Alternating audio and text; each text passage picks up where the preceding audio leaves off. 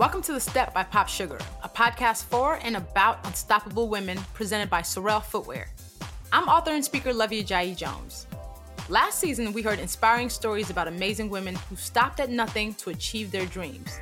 This season, we're celebrating bold, brilliant women who stand up for what they believe in, fight for the greater good, and help their communities take the next step forward. Join us. After collectively holding our breath for the past few weeks, we all could use a laugh. Ego Nwodim is in her third season on SNL. And right now, she's only the seventh black female cast member in the show's 46 season history. I find it to be an honor, and I my hope is that the work I do there will make it easier for the black women who come after me on the show. Through her work on SNL, she is fulfilling one of her lifelong dreams as a comedian and actress. But that's not all. She's hoping to use this platform to amplify the voices of entertainers of color and inspire the next generation with improv. Ego, welcome to the step. Thank you so much for having me. Yo, it's, it's just good to be in conversation. You all, you history making woman. Thank you. I, you know, I don't, cons- I don't think about it that way. But then hearing you read that, I was like, okay, yes. Yes. And seven okay. is the number of completion. It, I mean, let me tell you something. I started on my 44th, I started on the show's 44th season, and my hairdresser texted me to be like, you better go ahead and be the seventh black woman in the 44th season, like our 44th president. And I was like, yes. oh, I like these numbers. I yes. like these numbers. Yes. So I feel, I feel fortunate. I feel good. Yeah. So you are born and raised in Baltimore.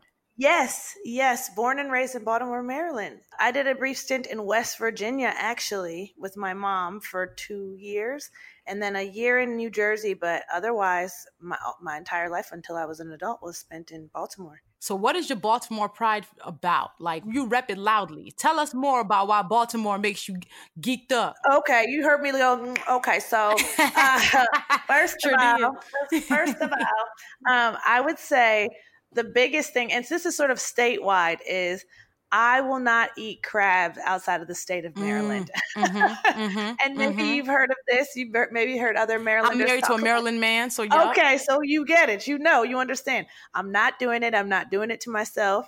Um, so that's probably the biggest thing. I also got to say, I mean, come on, The Wire, a fantastic show.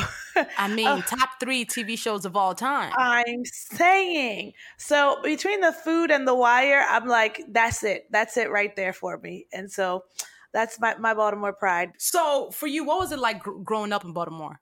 Okay, growing up in Baltimore, I was, I'm the youngest of four. So I did, and my siblings are like a, a decent amount older than I am. And right now, that age gap is not significant. Like my oldest brother is mm-hmm. eight years older than I am. So now that I'm an adult, I'm 32, he's 40. That gap is not that significant. But when you're younger, they were like off in college and high school, and I was like finishing elementary, middle school. So I spent a lot of time entertaining myself alone. I felt like it's sometimes like an only child. Um, so I spent a lot of time entertaining myself. I did ballet for 10 years um, mm. at uh, yes at a ballet academy close to me in Baltimore. I I mean most of the time I mean the biggest one of my best memories growing up though I mean not to take us back to the damn crabs but was my mom buying crabs on the side of the road or like live crabs mm. on the side of mm. the road and we go home and steam them and that was like weekend tradition. So these are things that stick out to me about being in Baltimore. Um, and I'm from the county. So for anybody listening, you know, some people will get upset because they'll say you're. I am from Baltimore County. I'm not from Baltimore City, but I it's my address had Baltimore in it, so I, I still count it. So like I'm not from like the home of the wire wire, but you know, adjacent.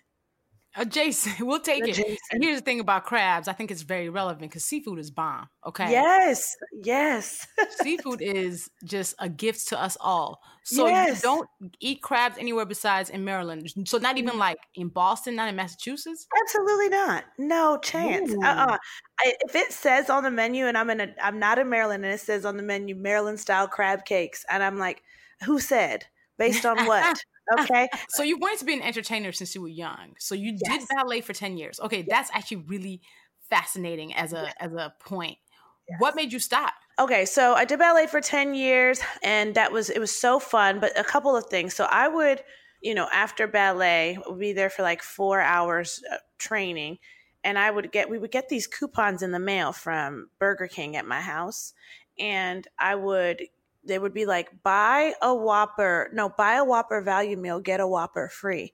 And my ballet studio was right next to a burger king. And so i would take the coupon after rehearsal after training and i would do, do all this physical labor and then immediately go to the burger king drive through and buy myself a whopper value meal and a free whopper. And eat them in one sitting and I realized I'm not taking this. I mean, I'm not committed to this ballet thing. I like food. Um, that was the first moment. I was like, I'm not really committed to this enough. Um, I really like my food.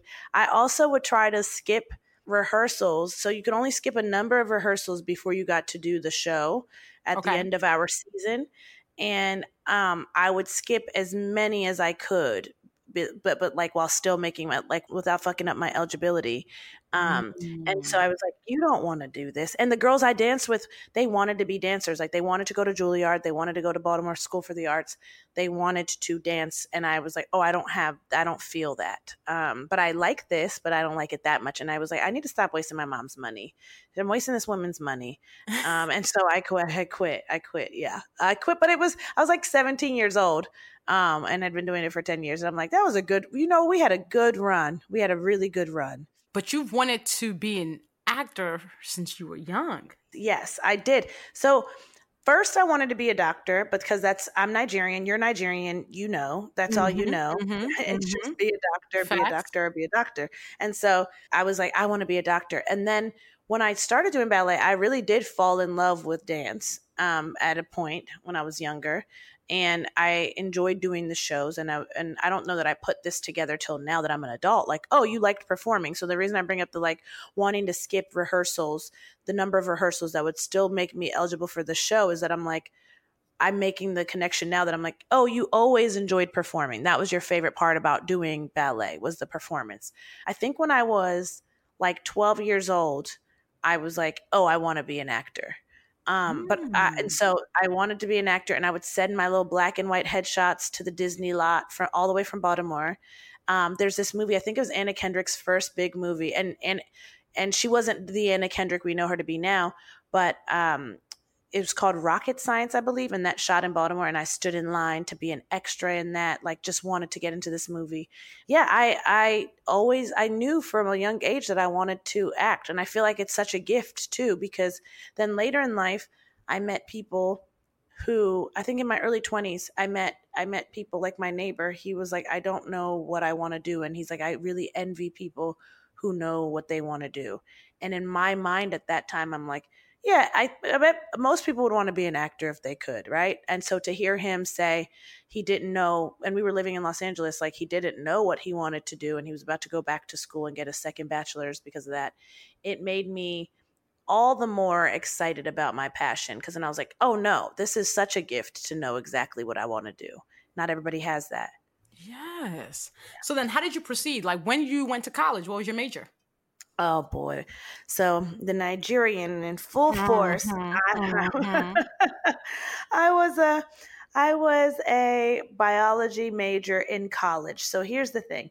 I've I've said this um I've said this publicly before, but my family uh, wanted me to be a doctor because that's it's and it's not specific to like oh ego we see ego as our little doctor it's just like you go to school you become a doctor that's what school is for right that's all exactly. school is for so I made a deal. So I wanted to act, right?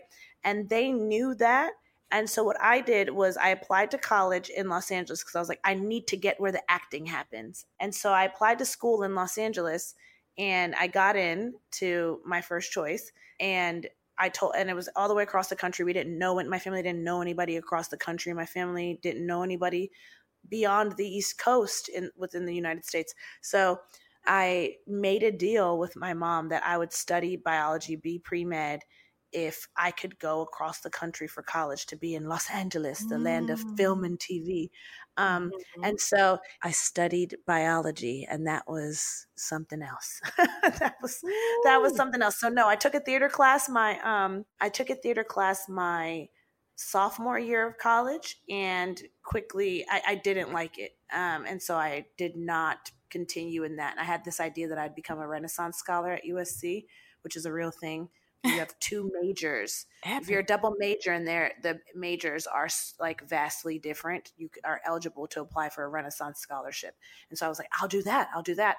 But um, I took that theater class and I was like, this, I don't like this class. Um, so I, you know, I just committed to this biology degree because I also have an aversion to quitting which mm, yep. is not i don't know how to feel about that because like i mean it's good but i'm like it can also be bad because then you you know your aversion to quitting could lead you to get a biology degree you don't want that uh, part you know what let's talk more about that the aversion yeah. to quitting i think i have an aversion to quitting up until a certain point because i definitely was uh I was psychology pre med going into college, and then okay. I got a D in chemistry, and I instantly quit the pre med.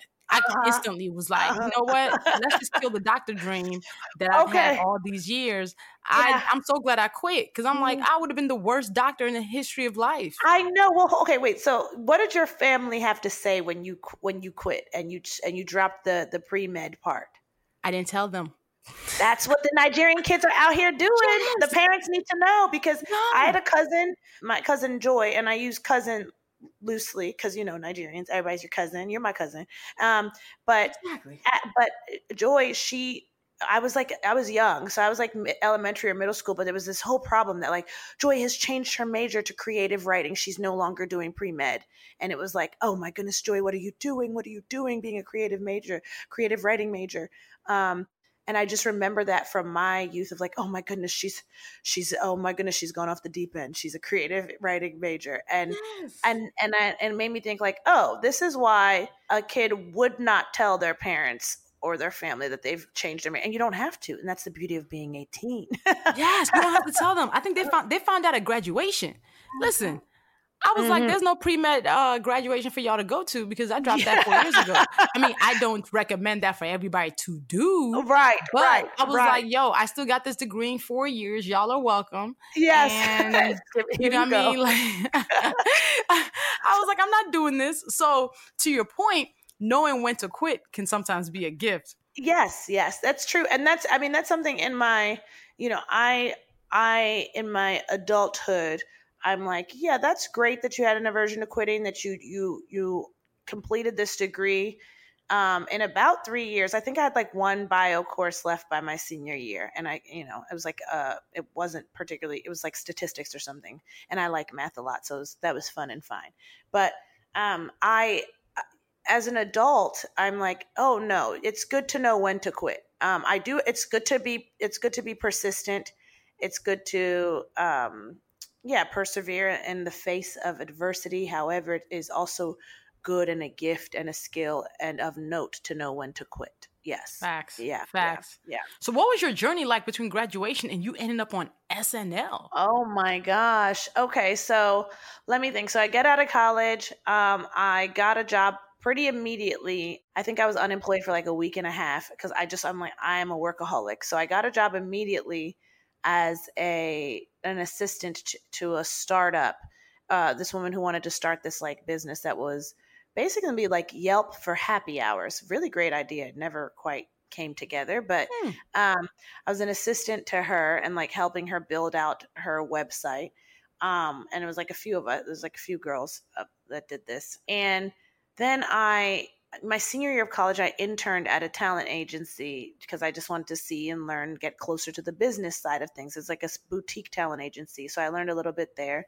But I got a commercial agent pretty soon after. I used to just do a lot of research online, right? So I have no ties to this industry before when I at the point that I'm like wanting to be involved in it. I used to just read and read and read and read and research what I could online and I would read people's like conversations and f- entertainment forums and i mean i was deep diving in this shit. So i um got a commercial agent because i had read those are you know a little more easy to get or easier to get um, than a theatrical that's a tv and film agent. So i got a commercial agent and i and that agent and i got a manager somehow. And so then i um they they separately kept telling me to take improv classes but they had also told me to get headshots taken and like a lot of them and i had to take a few rounds of headshots because they're like you look too young in these. Now you look too old and now you and your hair looks like and i'm like this shit is not free. So right. I'm, like, I'm like now tell me why don't you take the damn picture? Um so I kind of got to the point where I was uh I, I, was just like, look, this feels like busy work now, like something that you would tell an up and coming actor to do just to keep them busy and make perhaps you feel like you're up to something.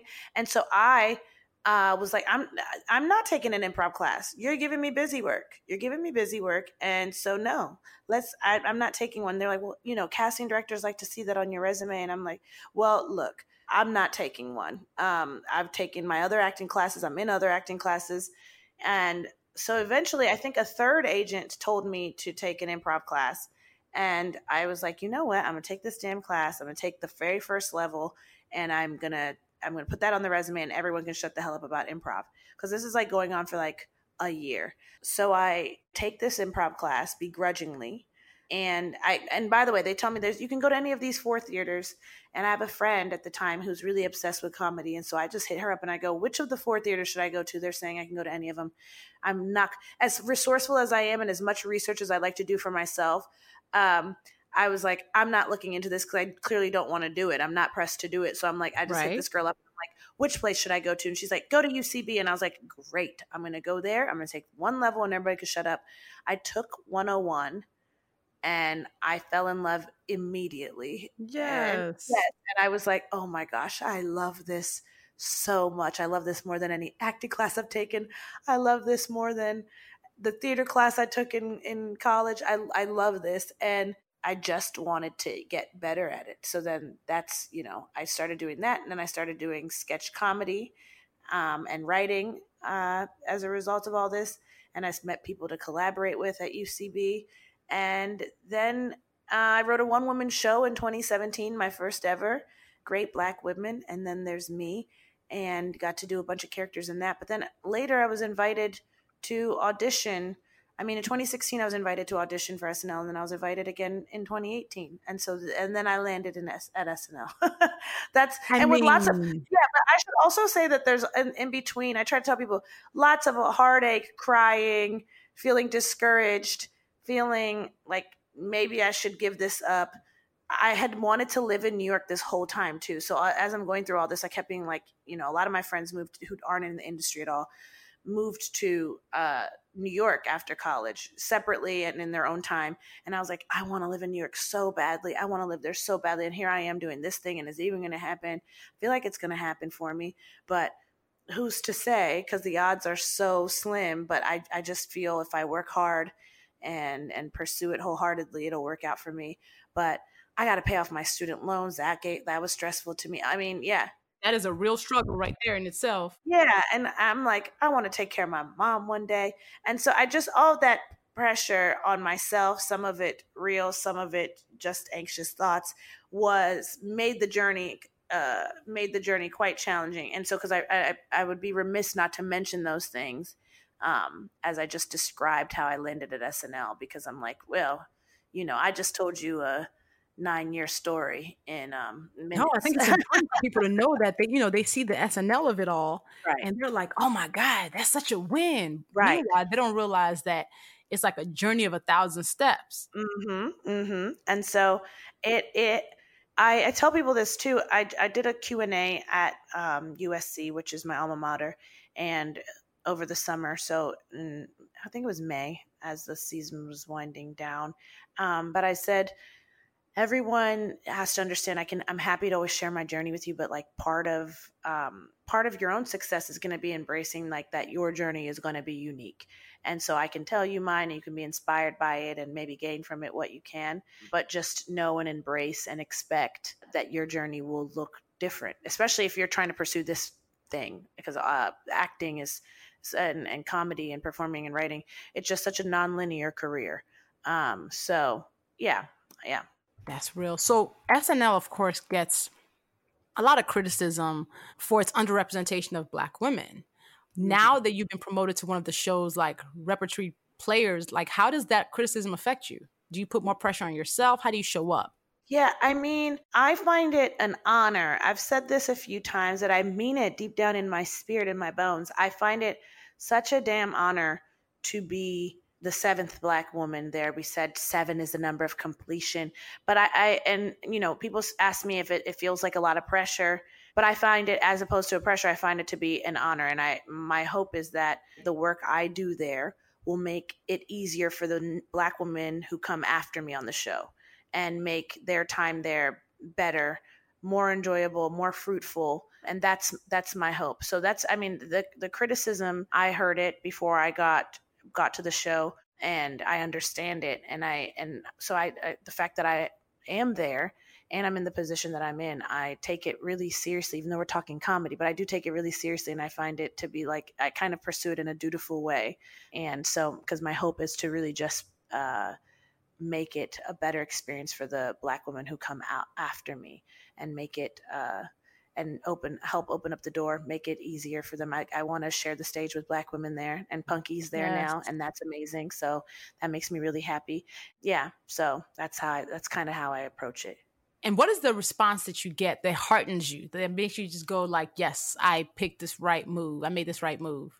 Yeah, I feel like as the audience, I think gets to hear my comedic voice more and see sketches that I've written for myself or sketches that I've written that resonate with people that look like me. I I get I just get I get excited cuz I'm like, okay, I um I have a seat at this table, and at the seat at this table, I'm inviting other people to the table, and that excites me. But yeah, to see people's response and their embrace of me and the audience's embrace of me makes me feel really excited and very hopeful for the future of the show. I love that because I, I, mean, honestly, every time I see you on screen, I'm like, yes, Yay, it's like instant cheers. It's like, yes, I want to watch this sketch. Yes, thank you, Murphy. Thank you. I mean, that's my hope. I'm like, I want, I want black women to see themselves on that show and see themselves as having a place on that show or in places where perhaps they haven't had the space to be themselves like i want them to know that that's possible whatever industry you're in. Um, and so this whatever small part i can do to make that feel realer for uh, a black woman I, I would i'm happy to do. We're to take a quick break before we hear more from ego. Your outfit is about more than looking good. That's especially true of your shoes. Your footwear should be as unstoppable as you are, which is why Sorel Footwear has designed powerful shoes for those who get things done. From sneakers that move you around town to boots made for weathering any city storm or your next night out. Sorel Footwear is made to power you forward. How do you plan on using your platform, even beyond the SNLness of it all, to amplify voices of people who you think are not heard enough? Yeah. I, you know, my goal is to, I eventually want to own my own uh, production company and be the head of this production company that sort of is just an umbrella company for marginalized people, people whose stories aren't as, aren't so much in the forefront in television and film and sort of support them in producing those things. That's my goal down down the line for myself. And right now, I'm trying to take all the things I'm learning from being at SNL and you learned so much as a cast member there. If you want to, I think. You learn so much. You learn about producing, you learn about writing and collaborating. Um, you learn i mean just the details of making something look good on screen and so i want to take all of that all the skills I garner here and, and I want to soak up as much as I can so that down the line I can have this company where I create the support for people to tell their stories, people whose voices have not necessarily been the most heard in years past. So that's my that's my big big dream. I want to be the boss. what do you think is your audacious goal? Like the dream that you have for yourself that like 24-year-old you would be like mind blown. Yeah. Oh man. I feel okay, so this is a tough question for me because I feel like I can do anything I want to do. uh, that's Nigerian of me, very Nigerian of me. Um, I feel like that's ingrained in me as a young person. Um, and so I feel like I could do anything. I, I I'm honestly stunned. I don't think I had anticipated in any way or foreseen for myself that I would end up on SNL. So I still mm. pinch myself about that, to be honest. I was like, I want to make a TV show that, and I want to write a TV show that I get to star in and I get to tell my story and stories that uh, interest me. And that's what I saw for myself. And that's still, that's still something I see for myself. But I'm like, I never imagined I'd be on Saturday Night Live. Like, yeah, I, that's incredible to me. So I don't know. So there's this like uh, Bible verse about God being able to do more than all we could ask or imagine. Yes. So I'm like, the way I think about it is like, I don't know all what I haven't imagined, what I can't imagine, something I can't imagine. and so in my mind, I'm like, I want to win an Emmy. And I'm like, that's possible. If I work hard, that's possible. So I'm trying to think of like, what can I not imagine or foresee? But I don't know what I don't know, right? So I, I I'm curious. That's a great question though. I mean, the sky when the sky's the limit, you don't even know where to start. Yes, I know. I'm like, well, what you mean? Like, you mean to tell me I could wake up and have crab cakes every day and cupcakes? And I don't know. I, I, mean, wake up in a, in a with a hot swimming pool in the backyard in the jungle. I mean, I could anything. I don't know. Yes. Anything's possible. So yeah, yes. I feel anything, anything is possible. I'm gonna keep that mentality. So, how do you overcome the times when people have really told you no? Or have stood as like obstacles in your way? This is great. Um, I get okay. So to be an actor, you are told no so mm-hmm. many times. Oh my mm-hmm. gosh, I only know no. So how I handle it, it sort of became home to me, and that's not good necessarily. But it was. I saw that it had maybe became home, come, become home to me um, when I got SNL and I just kept yeah, I got SNL. There, I had also gotten some other really wonderful job right before SNL, and I, you know, I had to make a choice, and I, and I'm here in SNL at SNL, so I'll use this as the example. But also, I felt it with that other job I got right before. But like, someone had finally said yes to me, and I was like, they're gonna call tomorrow and change their mind. No, no, no, no. Mm-hmm. I'm used to I'm used to no and the hustle and this like and of course it's a new hustle now, right? But I'm like, but I'm used to this hustle. I'm used to this hustle where people keep telling me no and I just keep going and trucking along. So when someone finally said yes, I was like, can't be so. Really? Okay, well they're gonna change their mind tomorrow, or uh, or this is not real. Let me pinch myself. Um, so I had grown really accustomed to no, and I feel like it's important to be okay with no's. And then, but I mean, don't make it your home because I, I feel like I had maybe mm. made it a home. I was really, really just, I think, in a state of disbelief and in a way and i can only acknowledge in retrospect by the way. Like there's parts of it i remember being like freaked out like is they're to change their mind? No way someone told me no. Is this really real? Excuse me. No way somebody told me yes. Is this really real?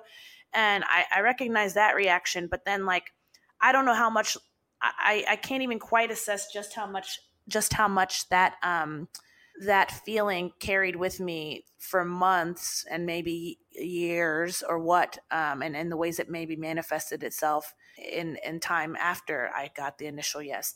So I can handle a no. I think that's I'm like, and I think if you want to pursue acting, you better be able to handle the no. But yeah, it's like also when somebody says yes to you, celebrate that. And yes, that the, the yes is also real, just as real as the no. And I just I love that piece of don't make a home in the no. Ooh, yeah. that's a, that is a gem.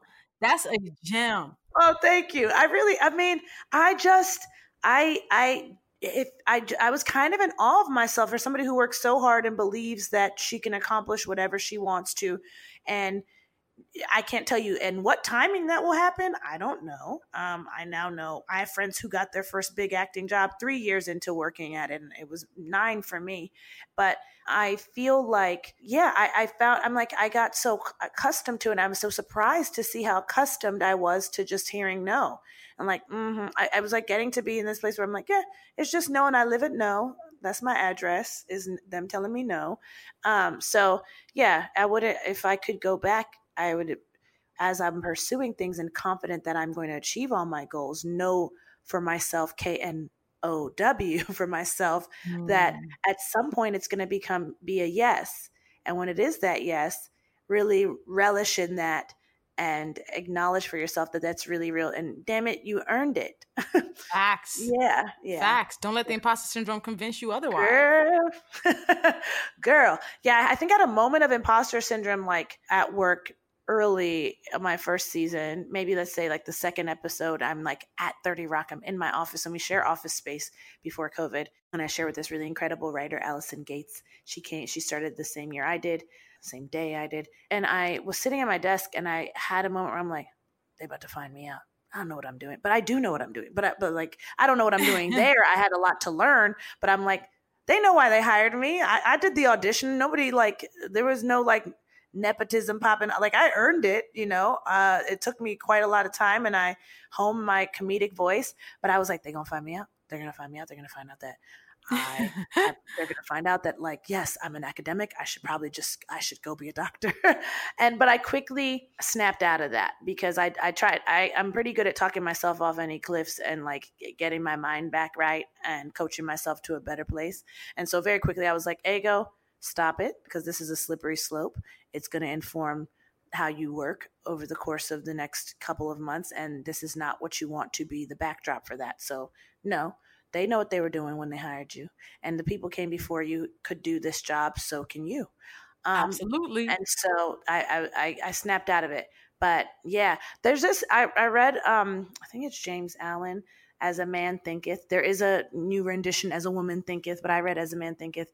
And one of the quotes, I was just thinking about it today, uh, is the um, body is the servant of the mind and not the other way around. And so I'm mm-hmm. like, yeah, I get to tell my head what it's going to do. and I'm going to, yes. I'm going to tell you, we're not doing imposter syndrome over here. I was like, snap out of it, bitch.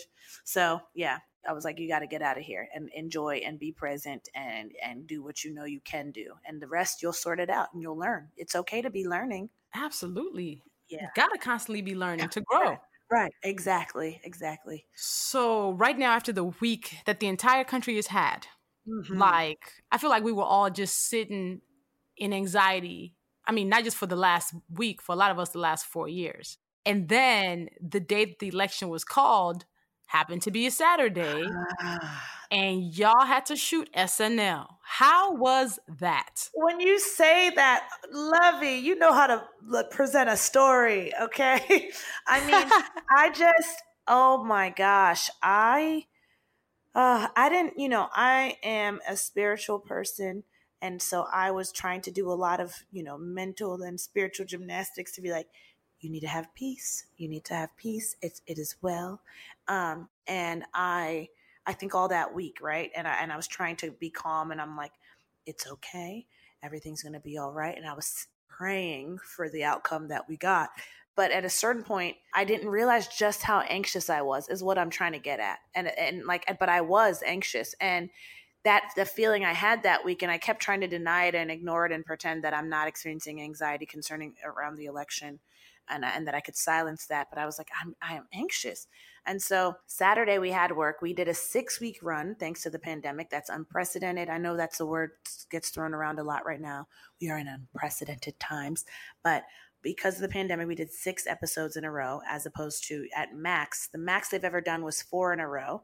Oh wow! And, and that was also a moment where people were like, "Oh God, we're doing four in a row. This is crazy." I think that was like two years ago, and it was so I can't remember why they had an it's be, it was before I got there, so maybe three years ago. So um, I can't remember why they had, but I remember seeing that on the schedule. Like one of the old schedules was laying around in someone's office, my first season, maybe in Chris Redd's office, and I was like, "Y'all did four episodes in a row once? Hell no, hell no!" So we're doing six or we uh, we uh, yeah we did six. Normally it's like three maximum and then we take some time off. But anyway doing six. So all i'm thinking on saturday is like oh my gosh god get me through this sixth episode because i'm really exhausted. I'm mentally tired. There's a reason they we only do three maximum because um, we all need that break mentally and physically. And so i'm like lord get me through today. And i'm kind of feeling like dry about the whole thing and just like okay.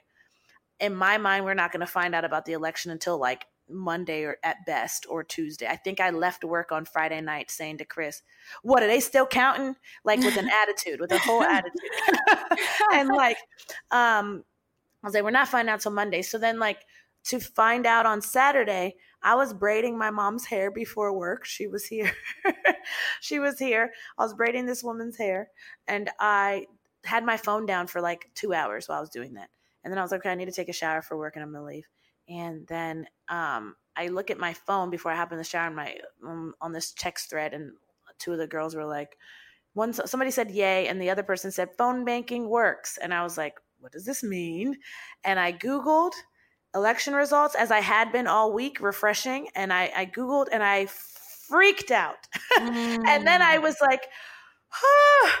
And there was just like a weight off of my shoulders I didn't even quite recognize was there Yeah. Came out and I told my mom. I started dancing. It was a really beautiful day in New York too, like uh, un- unusually warm. It was like it's November. It was like 70 four degrees or something. It was pretty warm, sunny. warm in a lot of places. Chicago yeah. was also warm. Yes, yes. And then I heard LA was cold though, but yeah, which is strange. But it was so warm. My best friend is in Chicago, so she I actually got on the phone with her like ten minutes later, and she was like, "It's beautiful here, and I'm walking around aimlessly. I don't even know what I'm doing. I'm just I'm so happy." And so I was. Luvvie, I was so happy. And then to think we got to go do the show that night. So I'm getting in the shower, what was gonna, normally going to be like a, okay, Lord, get me through this. I was in the shower and I was just like rejoicing and I started crying happy tears. I, I uh, there was a pep in my step going to work and I was like, "Oh my goodness, I get to see my coworkers. We get to do this.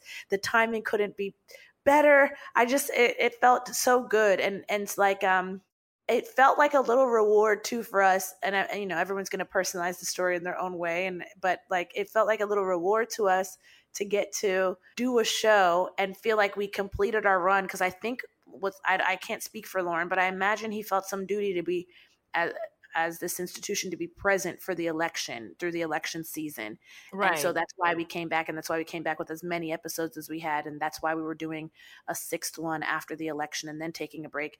But you know, we weren't necessarily going to have the results, but then to get that gift, it felt uh it was like like a job well done here's the answer here's the result you guys get to kind of close this chapter in this way the way it just i don't know it felt like such a gift and the timing was impeccable and i was so excited to go to work and i feel like everyone at work was so energized and happy and there were lots of hugs and there was just so much joy man it was a good time it seemed like watching the show on saturday it just it definitely felt celebratory Yes, yes, it was. Yes, thank you. Lit. It was so fun, and it was, and we are so we were so tired, you know, and so to get that like boost, that beautiful boost, I really am grateful for it, and it was. Uh, I feel so special to be there, and like Chappelle is one of my favorites, if not my favorite comedian, and so to have him there too, I, I just, it was a real great day. That was a beautiful day. I mean, what I think comedy in these moments is really significant. For you, what does it affirm, like Saturday, what your job means to everybody?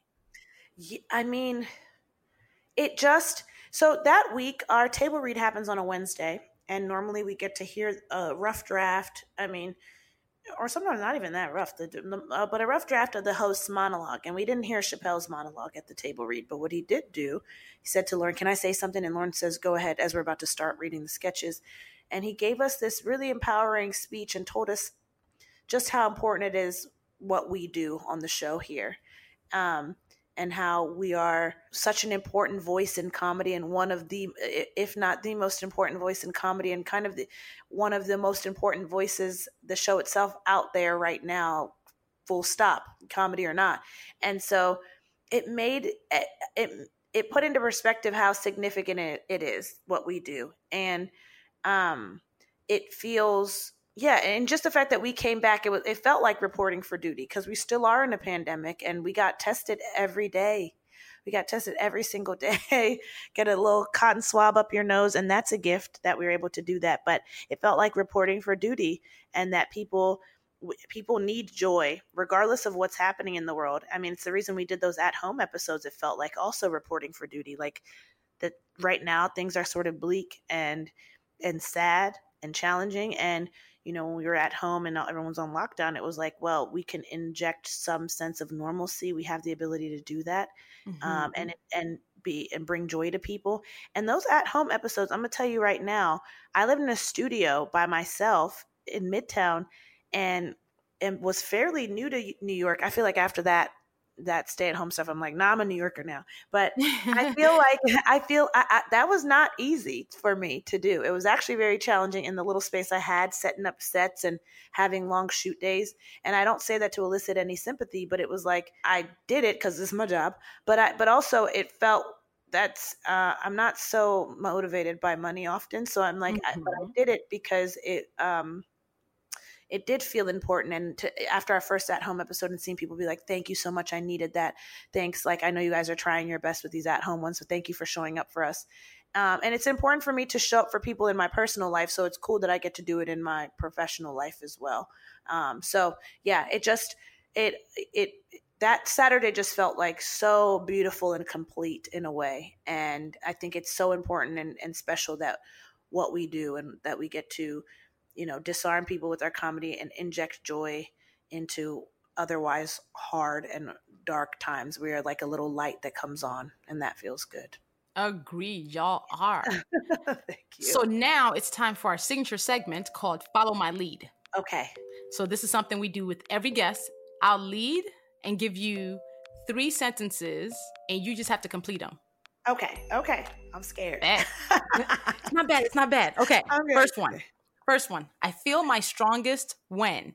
I feel my strongest when I have made time for prayer and meditation and am mentally clear. Did I do that right? You absolutely did. Okay, okay, okay, good. Okay. Yes, yes, Look at me, the academic is like, did I get did I did I did I answer the question correctly? I'm like, nailed it. Okay. Um, I want to step up when. I want to step up when I see somebody in need and I have something that could make them feel supported. Yes. Mm-hmm, mm-hmm. Okay, okay, okay. Last one. When I feel like I can't, I. When I feel like I can't, I remind myself that anything is possible with God. Mm, Yeah. Yes. Come through. Mm-hmm, I'm Here for that. so I have a couple of last questions. Okay, okay. What do you think makes you unstoppable? What makes me unstoppable is my belief in myself and the and and just the fact that I I don't limit myself with my thoughts. Yeah. Yeah. Yeah. That's important. Mhm. And finally, like, what advice would you give to those who want to take a step forward for their communities? Oh boy, uh, the advice I give to people that want to take a step forward for their communities is to just do it. um, do it, do it. I mean, yeah, I would say everything worthwhile in life is challenging to some extent, and you will only be so proud of yourself for trying. Um, that is a sign of life to me that you try, that you try new things, and that you don't, you are not held back by your own limiting views. And so, just do it, do it, do what you can with what you have. There we go. That's a long answer, but do what you can with what you have. And it's a good answer. It is a dope answer. Thank Thank, you, you, so much for your gift, for making the world smile. And, and comedy is especially important in the dumpster fire that we find ourselves. So Mm. you are gifting us with mm. laughter, which we need more than ever. Thank you so Thank much. Thank you. Thank you for having me today, Luvvie. Thank you for listening to The Step by POPSUGAR. A huge shout out to SOREL, making powerful footwear for powerful people. You can find The Step by POPSUGAR at popsugar.com or wherever you get your podcasts. This is actually our last episode in this season of The Step, and it's been amazing to talk with incredible women who are taking the step forward for their communities. Now it's time for you to do the same. See you soon.